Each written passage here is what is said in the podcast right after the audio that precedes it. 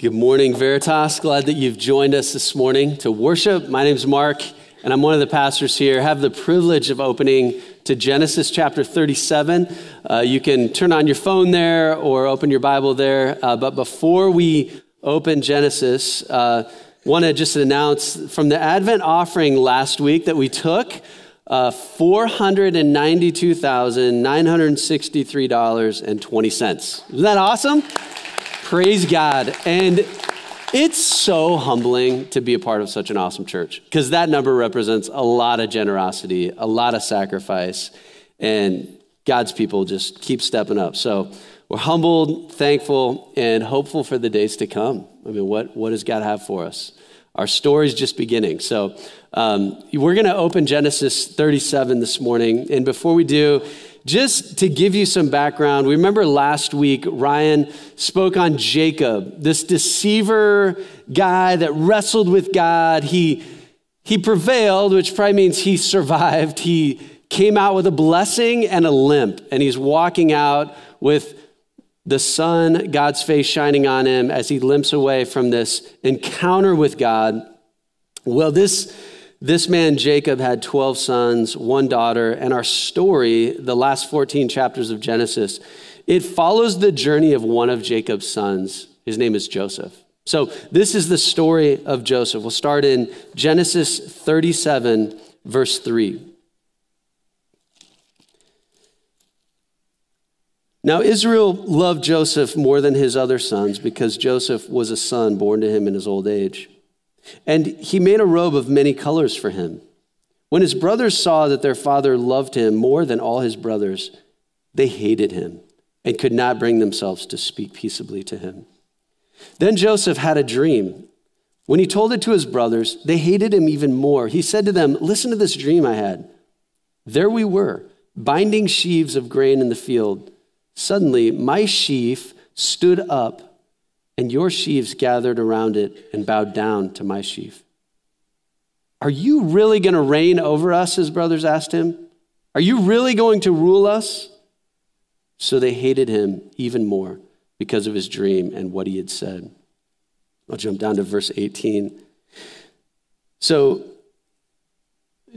before we read this, so I, mean, just the obvious response to this from his brothers would be jealousy, but you might not expect what's about to happen. Pretty extreme response to their favored brother. Verse 18 they saw him in the distance.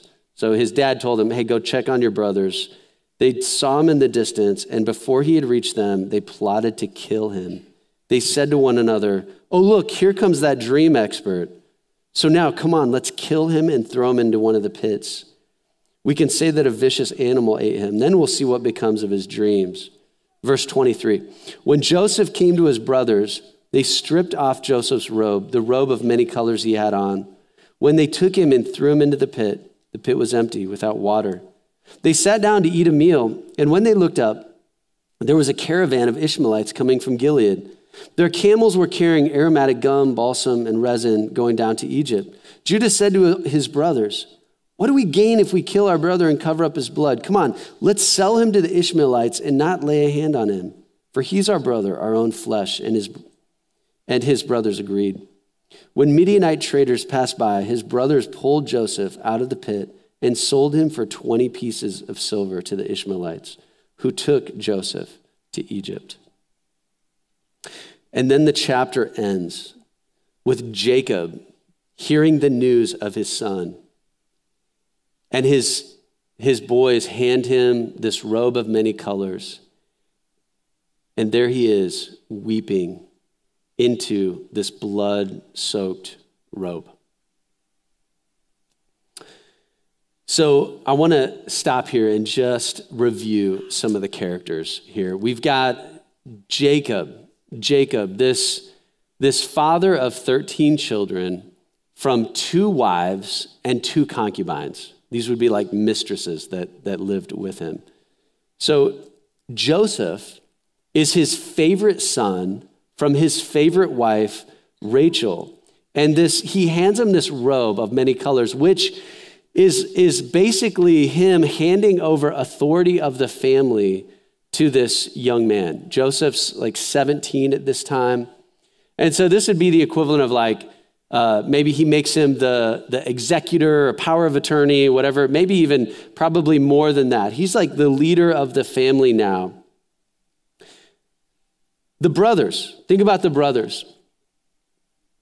Filled with jealousy, their response is to murder their brother. But actually, just before they're about to murder him, they come up with this hey, he's worth more alive than dead. So greed trumps murder, and they sell him into slavery. Think about Joseph. At 17 years old, this guy is, he's a bright young man, incredible character, a good kid, right? Promising future. And as his dad holds that robe, just grieves the loss of this son who has died too soon. Genesis 37 takes us to the pit of despair at this point. And I think we need to live here in the story for a minute because at this point in the story, this is terrible in every possible way. There is nothing good about this story. This total dysfunctional home, it's a hot mess, right? The deceiver Jacob has now been deceived by his sons. And they took all of his failures as a father to the next level. Chips off the old block. Okay, well, let's follow Joseph. What happens to our victim, Joseph? After this. Look at chapter 39, verse 1. Now Joseph had been taken to Egypt. An Egyptian named Potiphar, an officer of Pharaoh and the captain of the guards, bought him from the Ishmaelites who had brought him there. All right, so who brought Joseph into slavery? How, how, if, you, if you were to answer this question, how did Joseph get here? If we're trying to find somebody to blame, who would we blame to this point? You could blame his father. You could blame his brothers with their evil plan. They're probably the most to blame, right? Or you could blame the Ishmaelites. What are they doing? Trafficking slaves at this point. A lot of bad people we could point the finger at. But look at what it says, verse 2. This is chapter 39, verse 2. But the Lord was with Joseph, and he became a successful man. Verse 3 The Lord was with him, and the Lord made everything he did successful. Verse 4 The Lord blessed the Egyptian's house because of Joseph. The Lord's blessing was on all he owned. A new character is introduced to the story. Who's this character? God. This story has God woven throughout the whole thing. If we're going to blame anyone, we have to look up and see God. It's like He's writing this story, the story of Joseph's life. And if we missed this in, in chapter 37, there were some breadcrumbs in our text that we read earlier that I want to point out that show God's role in every little detail of Joseph's life. So Jacob and his family lived in this town called Hebron. Hebron is, is near uh, the Dead Sea, okay? Jacob, it says, he sent Joseph up to check on his brothers up in Shechem. Shechem is a town like 50 miles away. I'd be like, hey, go, go check on your brothers over in Davenport or up in Waterloo or something like that, right? It's a, it's a long distance he had to go. So he goes up to Shechem. The brothers are not there. Where are the brothers? The brothers are in this little town called Dothan. So he finds them, and that's like 15 miles away from Shechem. Imagine all the wandering Joseph did to find his brothers, asking them, Where did you see these guys? Oh, yeah, they're up in Dothan. He gets up there to Dothan, and that's where he's betrayed. But Dothan just so happens to be a merchant trade route down to Egypt. So he happens to be sold into slavery, is taken down to Egypt on this trade route, he ends up, where does he end up? Of all places, in the palace of a royal official of Pharaoh named Potiphar. Potiphar's name means the one placed on earth by the god Ra. Okay, so what, what the writer is telling us, he lands in this guy's house whose name is God put this guy here. We're supposed to see that God is orchestrating the events of Joseph's life, which is what makes chapter 39 so troubling.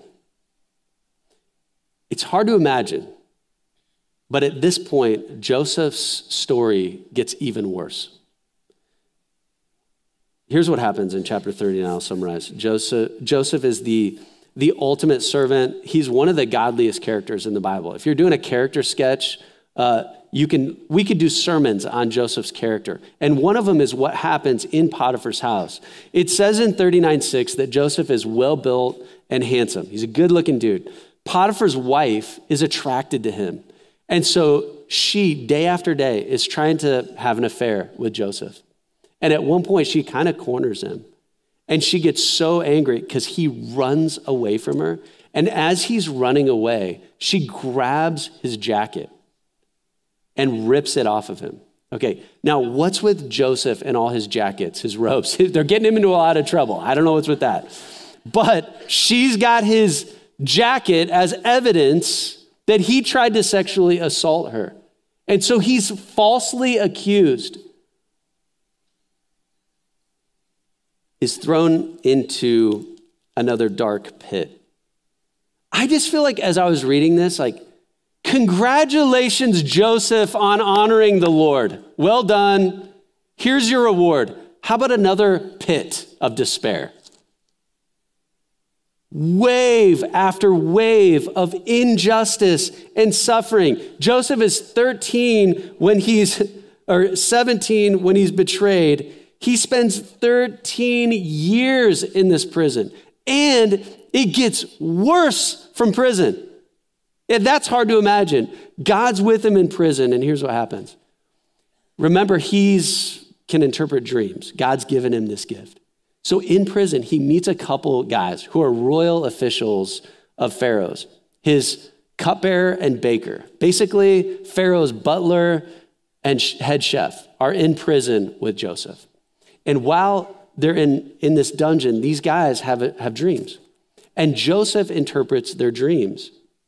The cupbearer ends up getting out, and Joseph says, Please remember me and mention me to Pharaoh. Well, what do you think happens? Does the cupbearer remember to mention Joseph? No. Two years go by. Two years. And Pharaoh has a dream, and the cupbearer's like, you know what? There was a guy in prison that I met that interprets dreams. So he pulls this guy out, and I just want to stop there. I'm just, I just want us to pause at this darkest point of Joseph's life. Because we have gone from favored son to betrayed by brothers into slavery. We've gone from prison to palace in Potiphar's house. And now we've gone from palace back to prison where we sit in darkness and suffering. I think that Joseph's life can best be described as a wrestling match. Now, we, this, is, this is a little different from last week's because I, I want to ask this question um, I didn't grow up a wrestler, so I didn't know anything about wrestling until my, my sons, some of my sons started getting into wrestling. How many of you don't really know anything about wrestling? I just want to know who's, who's in our audience. Like, so a lot of you, a lot of you, okay? Um, and since you're in Iowa, you should know something about wrestling, like the wrestling capital of the world, right here, Iowa City area. So um, uh, let me just explain something to you about wrestling if you didn't know this. It's an excruciating sport. It's terrible, right? Because it's kind of a sport of predicaments. That's basically what it is. Like, if you're like, describe wrestling, I'm like, in the sport of wrestling, you're constantly in a situation Like we have a situation on my hand, on our hands, right? My somehow my arm got twisted in a weird position that I didn't even know an arm could bend that way, twisted up like a pretzel, right? It's a it's excruciating to to watch as a parent. My kids are constantly coming home, black eyes, sprained ligaments, broken bones. It's crazy. It's crazy. It's constantly filled with difficult, unpleasant, painful, even embarrassing situations in front of a crowd of people. But here's the thing about wrestling it's actually an amazing sport because of what it produces in the heart and the mind of the person wrestling. Because it produces some mental toughness. If you ever met a wrestler, it's like they are just like a rock inside, right? They, they understand perseverance and never giving up. I was talking to Joe Teague. He's one of my boys' coaches. They got some awesome coaches. My seventh grader, Jet, his, his coach, Coach Jackson Litter is awesome, and Jackson Brown and Joe Teague from Veritas. And Joe wrestled at Iowa State. So he's a pretty elite wrestler. And I went, I went up to Joe and I wanted some advice from Joe. Because I, you know, I don't know anything about wrestling, but I want to go to my boys and like give them some coaching, you know? So I go to Joe and I'm like, hey, Joe, like tell me something I need to know about wrestling. Like, what's some like the most important advice you can give to a young wrestler. And this is what he said. Now, little did he know, he wasn't giving me wrestling advice. He was giving me an illustration for my sermon. So it's great. He said this He said, Mark, there's one thing a wrestler needs to be thinking about at all times at every single moment in the match. There's one question that they should be thinking about. And it's this How do I score from this position that I'm in? Because this position, it might be a good position, it might be a bad position, but here's the thing about wrestling there's always a way to score. And so the question is how do I score from this position? Now, until the match is over, no matter what position you're in, no matter how good or hopeless it seems, there's always a way to score. I found this out a couple weeks ago, beginning of the wrestling season. One of our very own Veritas youth, Max Carlson, senior at CCA, he was wrestling and he was down in the third period, which that's the last period. Time was ticking down and he was down 14 to 0. Now, if you know, that's really bad because if they get 15 points on you, it's like a tech fall. That means that's really bad. It's, it's, you don't want to lose by a tech fall. It's not quite as bad as being pinned, but it's just under it. And he's on his back, squirming around, time's ticking down, and, and Party is like, just, just give up, Max. I mean, just let him, just let him put you out of your misery, right? But no, Max is a wrestler. He would never do that. He's squirming around, and this seconds are ticking down, and he turns the guy over, turns him over onto his back, and we're like, what, what, what? Pins the guy with seconds left, the crowd erupts. You guys, I thought I was looking around for cameras because I thought I was on a Hallmark movie. Like, this does not happen. You can search YouTube and probably never find someone come back from 14 0 with seconds left. Max turned him, pinned him, won the match. It was amazing. I feel like that is a story of Joseph's life. And I think that about summarizes the Christian life, isn't it? We find ourselves in all kinds of situations and predicaments. Some of them because something stupid that we had have done. We kind of deserve to be on our back. Other times, it's because of something stupid that someone else did to us. Or not stupid, evil.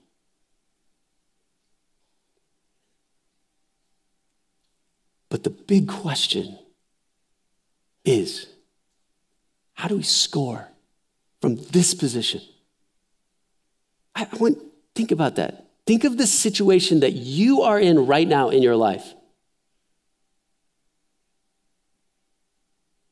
How are you going to score from that position you find yourself in?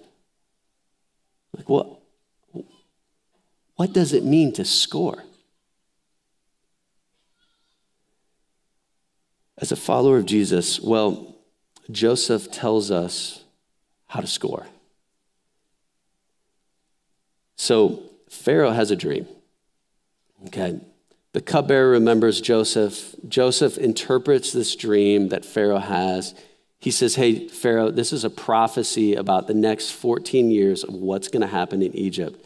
There's going to be seven years of prosperity, seven years of famine. And Joseph rolls out this brilliant economic game plan to prosper during this 14 year period. So Pharaoh sees this guy as a genius and he's a good man, so he puts him in charge of all of Egypt. So here we are from prison back to the palace. So we get to the seven years of famine. And guess who shows up in Joseph's presence begging for food? Guess who comes walking into the palace with their tail between their legs looking for help? You got it. Those brothers who betrayed him.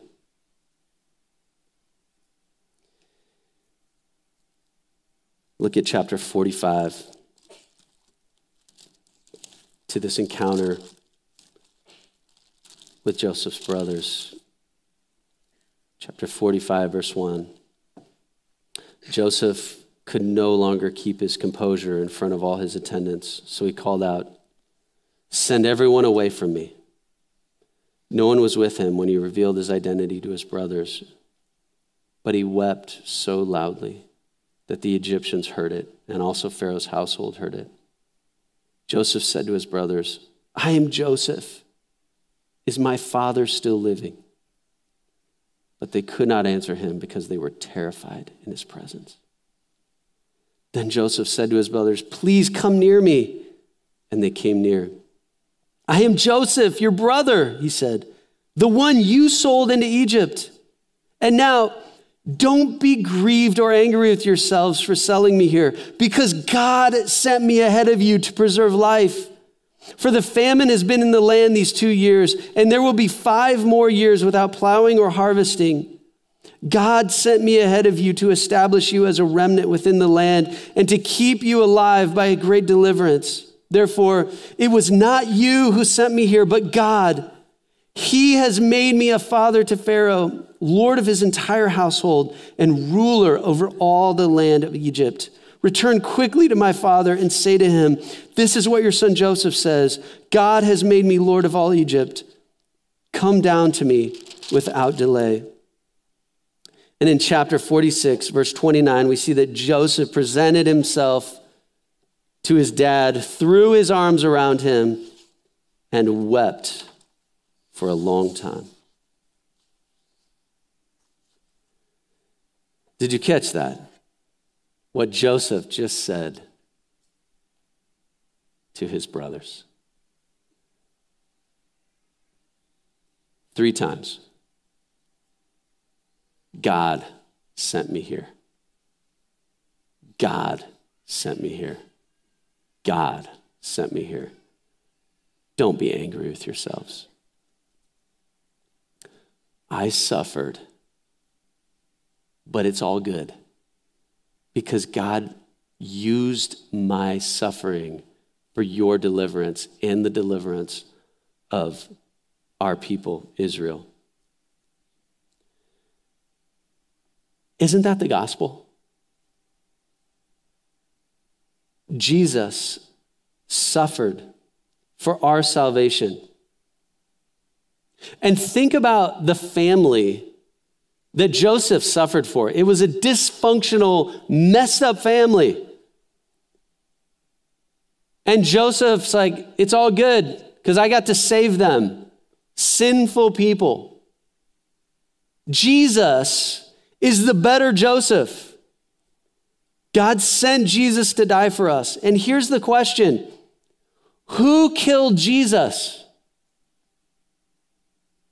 It was kind of us, right? It was kind of the Roman authorities, kind of the Jewish leaders, our sin. But it was mostly God, right? Look at Isaiah 53, verse 6. The Lord has punished him for the iniquity of us all. Isaiah 53:10 Yet the Lord was pleased to crush him severely. It's hard to believe that those verses are even in the Bible. Who killed Jesus on the cross? How did that happen? God did it. And why did God the Father do it? 53, verse 5. His punishment brought our peace. By his wounds, we are healed. That's the story of Joseph's life. It's the gospel, it's the good news. And the way Genesis ends is chapter 50, verse 19. It's one of the most amazing verses. It's almost like the proclamation of the gospel here, right here in the Old Testament. It almost seems like this belongs in the New Testament, but the way Genesis ends is beautiful. Chapter 50, verse 19. But Joseph said to them, Don't be afraid. Am I in the place of God? You planned evil against me, but God planned it for good to bring about the present result, the survival of many people. Therefore, don't be afraid. I will take care of you and your children. And he comforted them and spoke kindly to them. That's the gospel. And that's what Jesus does for us. We do terrible things to other people and what is the response of Jesus? He comforts us and takes care of us. He doesn't scream at us, He doesn't yell at us. When we come humbly to Him, He receives us.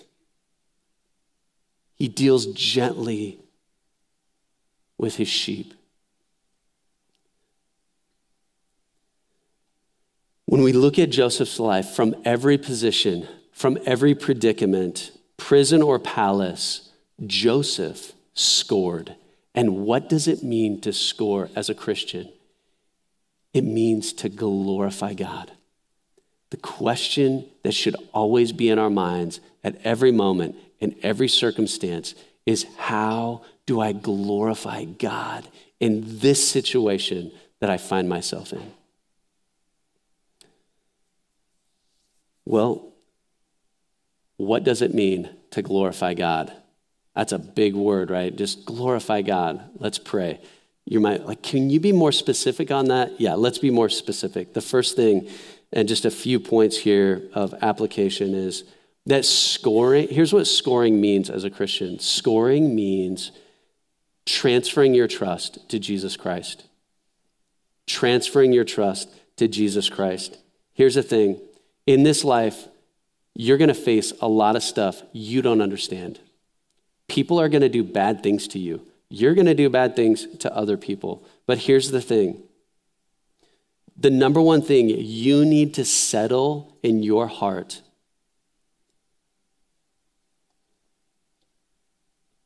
why did this bad thing happen to me or this person that I love? If you don't settle this question, you will never get over it. And it's this question is, can I entrust my suffering and my life to Jesus Christ? And when you surrender the lordship of your life, lordship is like, I'm the boss, I get it, I'm in charge. When you give up being in charge and you give that over to Jesus, that's when everything in your life changes. Your entire perspective on why all these things are happening it completely changes.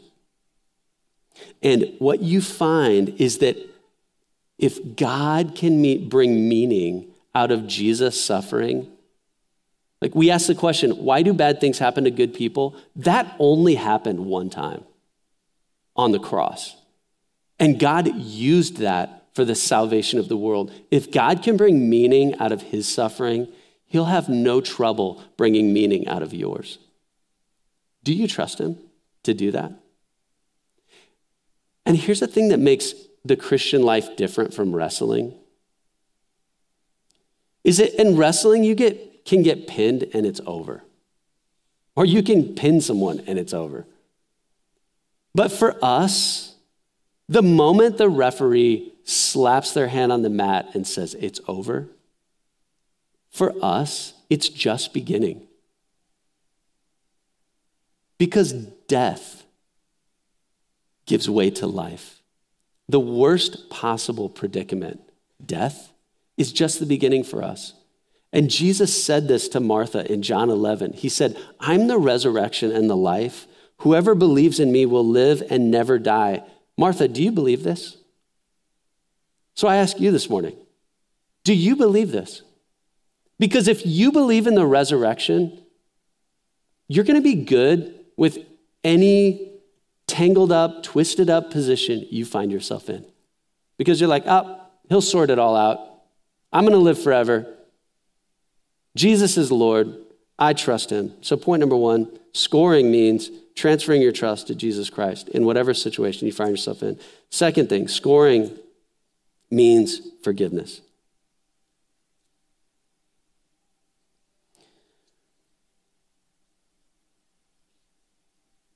If you don't believe that God is in charge of all the events of your life and of the world right now, if you don't believe that, you will never be able to forgive people. But if you're like Joseph and you just trust that God is smarter than you, like I believe that God always has a bigger thing going on than what I understand. As I'm getting hauled down that slave merchant trade route down to Egypt, I'm like, I don't get it. I don't get it. Why I'm here in shackles. I, I don't understand this. But somehow God will make sense of all this. And he did. Joseph didn't know that he was going to save his own family, save many lives. This morning, I just think that God is inviting us to walk to these communion tables, just bringing our unsolved mysteries of our life, bringing our suffering bringing our questions and just be like, nah, I don't get it. But thank you, Jesus. And at that moment, when you take communion and you re- just receive the forgiveness of Jesus, that just unleashes forgiveness and grace and love toward other people in your life. And in this story, there's a lot of tears, isn't there? A lot of weeping. And it doesn't mean that the emotional kind of hurt just like goes away. Like, oh, I, I'm great now. I never lay in bed thinking about it anymore because I've forgiven them. No, doesn't mean that. But it does mean you will the good of the person you've forgiven. And you can speak kindly and you can comfort. That's what it says Joseph did. Joseph comforted them and spoke kindly. You can do that as a Christian because that's what Jesus did for you. So, forgiveness. How do I score from this position? How do I give grace and forgive in this position? That's what we should be thinking about. Finally, Scoring means patient endurance.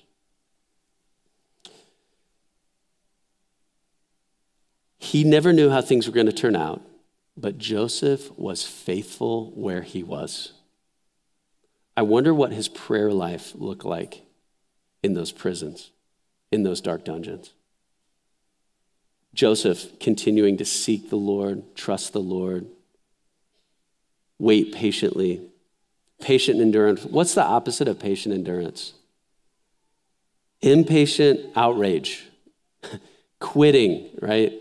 Anger, bitterness, control, manipulation. But God is calling us in whatever cir- circumstance we find to patiently endure, to replace control with prayer, to replace our outrage and anger and bitterness with a quiet trust in the Lord because we know God is smarter than us. We know He's stronger than us. We believe that our life is not an accident. And it's not an accident that you're here right now hearing this message. So, do you trust God with the circumstances of your life? What situation are you in right now? And how will you, in this situation, glorify God? Let's pray together.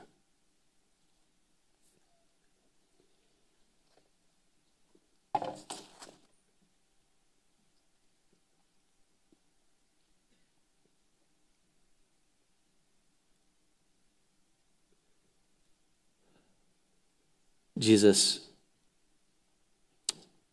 there's so much that this text draws out of us, so many emotions as we reflect on our lives. Situations we've been in, maybe there's maybe it draws out some gratitude like wow God, you saved me. You brought me out of the dungeon into the palace. Or maybe it's just tears because we're still maybe we went from prison. We just went from palace to prison. We're just in a situation right now of just some deep pain. And I want to pray for those people right now that, God, as they come to the table, as they receive grace from you, that a miracle would happen in their hearts the miracle of the gospel. And it would just grow love and grace to the people around them. God, we, we read this story, and, and it's, it's an ancient story, but it's our story this morning. And so we, we come, come to the cross. And we come because you call us to come. Thank you, Lord. Amen.